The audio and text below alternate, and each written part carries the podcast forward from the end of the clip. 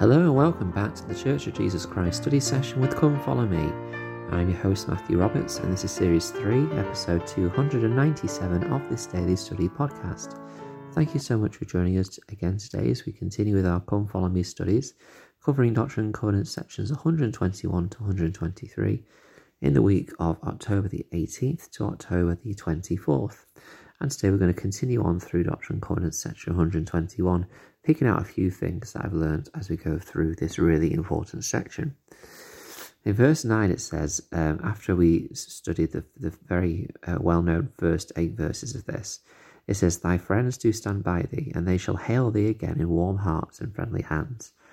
Thou art not yet as Job, thy friends do not contend against thee, neither charge thee with transgression as they did Job. So the Lord reminds Joseph that whilst things are pretty horrendous right now, um, they've been awful uh, over the last few months for him. Uh, pretty horrible for the Saints as well. Um, he still has friends who await him and will welcome him with open hearts and friendly hands, and warm hearts and friendly hands, and just open arms. Um, and that is a really important thing to remember, even for us, because when we're going through very difficult times, we can feel like that we are all alone. We can feel like that we have no one there to support or no one who knows how we feel. But I'm certain that many of us listening to this podcast, if not all of all of us, when we sit and think about it, we can remember at least one individual who really cares, even if it is a, a family relative, you know, someone who really cares about us and wants us to be happy. Um, and that is one of the most important things as we live in this life. That's why we go to church. That's why we, we, we build family units. That's why you know, these connections and relationships are so important because they can be great strengths to us. Janette C. Hale said, quote, As a president needs counselors, we all need caring and interesting, interested family and friends. A father said to his daughter, Somebody does care about you. It may not always be the people you want to have caring about you, but there is always someone who is there and who cares. In fact, you probably already know who they are because they are the ones you've always been able to count on. That won't change. We need people who care. Close quote. So, Prophet Joseph was reminded of this really important fact. And it may well be one of the reasons why he, after the, receiving this revelation, was a lot more hopeful and a lot more positive about the, the outlook. Um, it then goes on to talk about how um, people who try and work against God will not succeed, how they'll be confounded and their corrupted um, intents will be their undoing. But then it continues on and says um, that, well, oh, there in verse 21, how these people, and and these people, obviously, Joseph, um, that well, the Lord is referring to Joseph about the individuals who have turned against him. I mean, this is why he is in Liberty Jail in the first place because he was betrayed uh, and kind of offered up by individuals who um, decept or deceived him. In verse 21, it says, They shall not have the right to the priesthood, nor their posterity after them from generation to generation. Now, obviously, you can hear this and say, you know, oh, that's, you know, is that not um, damning or putting a barrier on progress of individuals of whom did not cause this issue for the prophet Joseph? To have his posterity not have the priesthood from generation to generation. Um, and actually, I don't think that's what the Lord is, Lord is saying here. I think that we need to understand the impact that an individual turning away from the gospel has on generations and generations.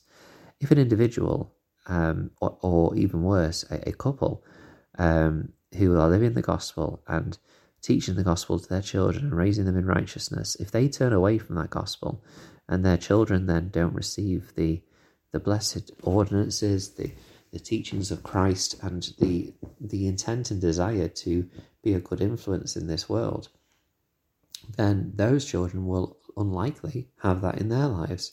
And as such, so will their children. And very quickly, you have dozens and dozens of individuals in just a space of a few generations who will not have that blessing uh, and it can be a very difficult thing to to rec- to realize uh, if that happens. Um, especially if you're related to those individuals as well. However, um, you know there is still that need and that and that want to love them and to um, just show them that they are still cared for and loved for uh, in your relationships. But that is how that works. That's why generations and generations lose that priesthood because they are not taught it, taught about it. In verse 26, it says, God shall give unto you knowledge by his Holy Spirit, yea, by the unspeakable gift of the Holy Ghost, that has not been revealed since the world was until now. And the Lord starts talking about how, whilst this time is very difficult for the prophet Joseph, this is actually a very exciting time to, for him to be alive and to be engaging and doing the things that he's doing uh, in the cause of the gospel. Um, Bruce R. McConkie said this quote, It is the privilege and the right of every member of the church to receive revelation and to enjoy the gifts of the Spirit. When we are confirmed members of the church, we receive the gift of the Holy Ghost, which is the right to the constant companionship of that member of the Godhead based on faithfulness. The actual enjoyment of this gift depends upon personal worthiness. Close quote. The Lord then goes further on to say, which our forefathers have awaited with anxious expectation to be revealed in the last times, which their minds were pointed to by the angels, as held in reserve for the fullness of their glory. A time to come in the which nothing shall be withheld, whether there be one God or many gods, they shall be manifest. Um, this is particularly fascinating to me that the Lord is saying, look, this the, the Spirit is available to all the members now to anyone in the world who decides to follow Christ and accept Him through baptism and receiving the gift of the Holy Ghost. I mean, His influence can be felt by everyone, but the gift of the Holy Ghost is available freely on the earth if people accept His gospel, accept the Savior's gospel. And not only that, people before this life, people, you know, our ancestors and ancient prophets and many individuals have looked toward this day and looked with anxious expectation uh, they wanted to be here. President Russell M. Nelson said, quote, We live in the day that our forefathers have awaited with anxious expectation. We have front row seats to witness, to witness live what the prophet Nephi saw only in vision, that the power of the Lamb of God would descend upon the covenant people of the Lord, who were scattered upon all the face of the earth, and they were armed with righteousness and with the power of God in great glory. You, my brothers and sisters, are among those men, women, and children whom Nephi saw. Think of that. Close quote. What a really wonderful uh, thing to remind us of that we are part of this great work in these latter days, which have been and anticipated for millennia. As we go our day to day lives and our day to day choices, do we remember that? Do we, do we remember that we are taking part in this last great act uh, in the history of mankind?